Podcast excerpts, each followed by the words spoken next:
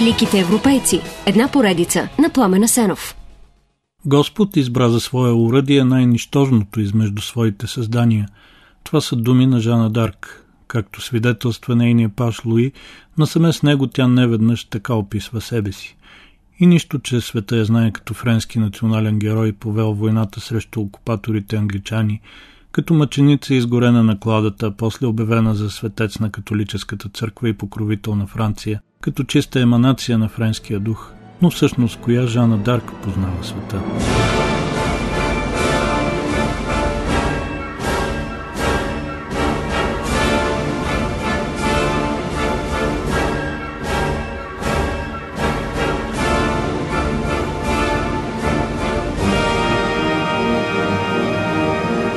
Съвсем резонен е въпроса, коя точно Жана Дарк познава света. Дали неграмотното селенче от Лотарингия, което ръководи цели армии по-успешно от техните собствени генерали, или незаконната кралска щерка, специално обучена, незнайно къде и от кого за мисията да спаси Франция. Дали 17-годишната крехка, скромна и силно религиозна девица молитвено коленичела в местната църква на Домреми или 18-годишната нахака на Фурия, която връхлита френския двор в Шинон, събужда го от отчаянието и на бърза ръка превръща дофина в крал. А може би пък знаем най-много за 19-годишната вещица, изгорена на кладата, въпреки че в разпитите успява да избегне и най-тънките богословски капани, които инквизиторите й поставят. А всъщност изгорена ли е наистина Жана Дарк или е избегнала тази неприятна част от съдбата си? И освен това, имаме ли каквато и да е представа за характера на гласовете, които това дете цял живот чува и сляпо следва? Дали те са ангелски, както тя самата настоява, или за тях се крие сатана, както мнозина продължават да смятат? Наред с споровете дали англичанин на Уилям Шекспир действително е съществувал и кой всъщност стои за това име, истината за живота и съдбата на французойката Жана Дарк е една от другите огромни загадки в европейската история и култура. Дали тя някога ще бъде разрешена? Съмнявам се. С новите поколения изследователи и новите научни методи на изследване, вместо да намаляват тайните свързани с Жана Дарк, сякаш стават все по-тайнствени и все повече на брой. Съответно увеличава се и броя на хипотезите. За нас обикновената публика остава удоволствието да четем с интерес, но все пак да помним, че всичко е само за сведения, че не трябва да вярваме до край на нито една версия, колкото и убедително да звучи тя сама по себе си, защото със сигурност в цялата работа винаги има и още нещо.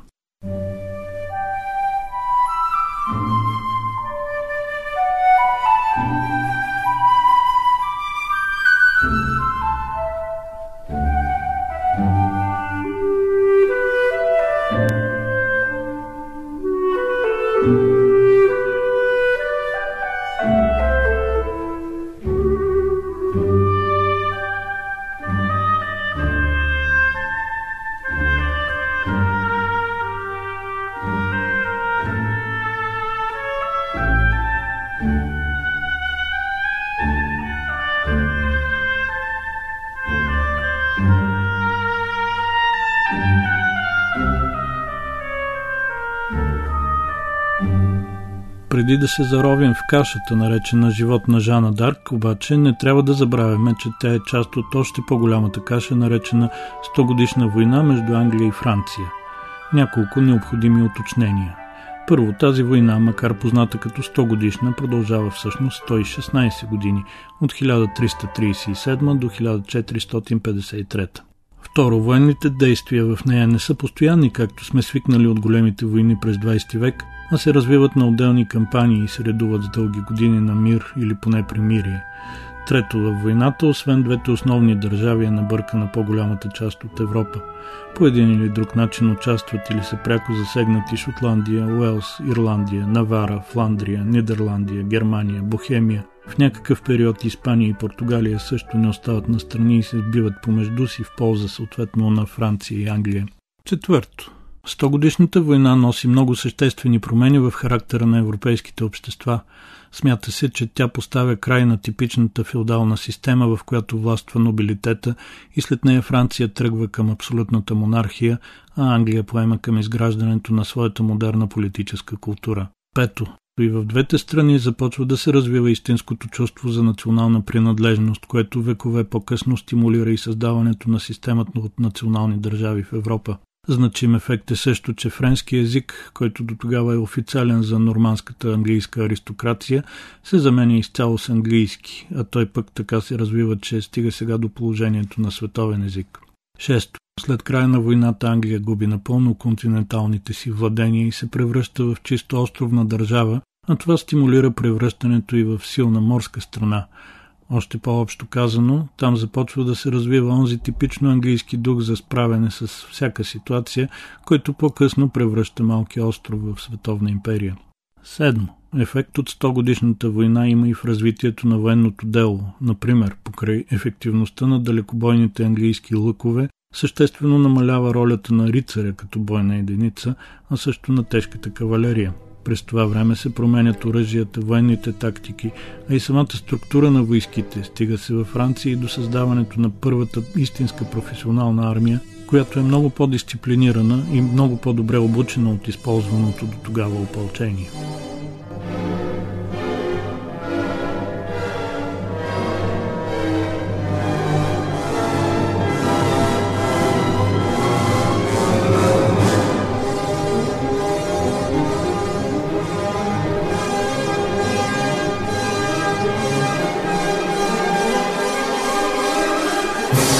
Истинските корени на 100 годишната война всъщност могат да се проследят далеч назад в историята, още към края на 9 и началото на 10 век.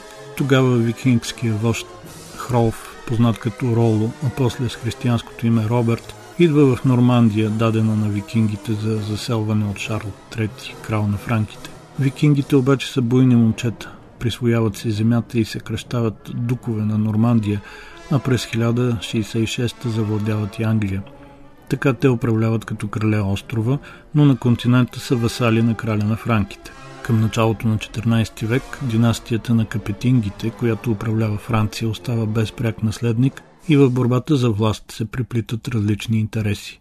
През 1337 година английския крал Едуард III напада Франция, като заявява претенции за трона, с който наистина е свързан по майчина линия. В следващите години англичаните завладяват доста от френските земи в северната част и си връщат контрола върху Гаскония и Аквитания на юг. Бойните действия се водят на континента. Англичаните стават известни с политиката си на изгорената земя. Чумата също не закъснява да се намеси и след десетилетия битки в началото на 15 век Франция е напълно изтощена економически, психически и военно. Някъде към 1415, когато Хенри V нахлува отново на континента, на френския престол е лудия Шарл VI, а херцозите на Орлиан и Бургундия се карат за регентството. Бургундците скоро стават съюзници с англичаните. Париж е в техните ръце и кралица Изабел Баварска подписва прочутия договор от Троа. Този договор предвижда след смъртта на Шарл VI френския престол да премине наследниците на Хенри V. Изабел изобщо не се съобразява с правата на собствения си син, Шарл VII, който междувременно се обявява за дофин, т.е. наследник и бяга от англичаните на юг. Нейното отношение обаче повдига сериозни съмнения, включително у самия Шарл VII, дали той наистина е законният наследник на френския престол или е плод на по-раншната любовна връзка на кралицата с херцога на Орлеан, както се мълви. Това е важен въпрос, той е свързан пряко с появата на Жана Дарк на реалната политическа сцена и нейните действия по-нататък.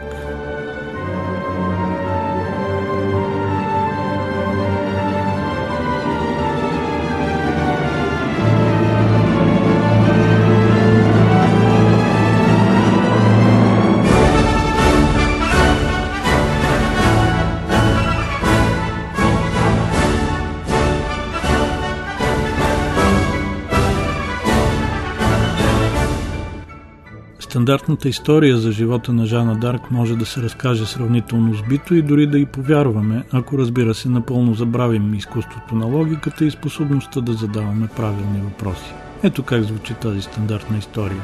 Жана Дарк е родена през 1412 година в малкото селце Домреми на границата между Лотарингия и Бургундия, в семейството на Жак Дарк и Изабела Роми, което е прякори означава римлянка. На 13 годишна възраст Жана започва да чува гласове, придружени с видения на светци. Отначало те съветват необразованото полудиво селянче да бъде добро момиче и да ходи на църква, но след няколко години изведнъж започват да й внушават, че тя е предопределена да спаси Франция от англичаните. За целта само трябва да освободи град Орлеан от обсадата, после да превземе Реймс, единственото легитимно място, където от времето на Карл Велики се извършва коронацията на френските крале, и там да короняса дофина Шарл VII. Някак си тя наистина свършва всичко това, но после не се съобразява с нареждането на гласовете да се оттегли на село, така че е заловена от бургунците и продадена на англичаните. Те чрез своите френски колаборационисти-духовници пък я съдят за ерес и вещерство. Осъждат я и 19 годишна и изгарят на кладата. Няколко години по-късно във Франция има нещо като епидемия. Различни жени се представят за оцелялата Жана Дарк, една от тях дори е припозната от роднини, чествана е официално в град Орлиан и получава финансова помощ за заслугите си към града. През 1452 Шарл VII събира документите от процеса на Жана и прави преглед за неговата законосъобразност. Установява се, че всичко е незаконно. Възоснова на това и на множество свидетелски показания, започнатия през 1455 година от папа Калист III нов процес, уневинява напълно Орлеанската дева. През 1909 папа Пий X обявява Жана Дарк за блаженна, а през 1920 Бенедикт XV я канонизира за светец. Това е официалната версия, поддържана от официалните историци. Всеки, който зададе какъв да е въпрос по нея, обаче веднага бива заклеймен. От друга страна, как да не питаш, то те въпросите си валят точно като из ведро.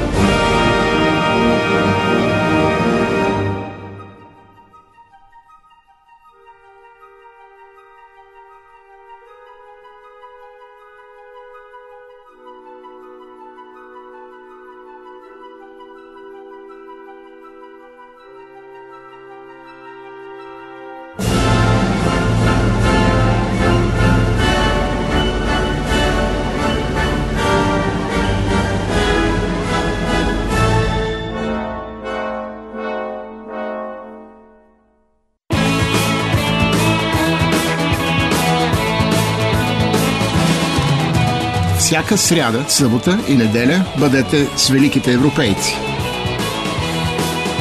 Великите европейци. Една поредица на Пламена Сенов.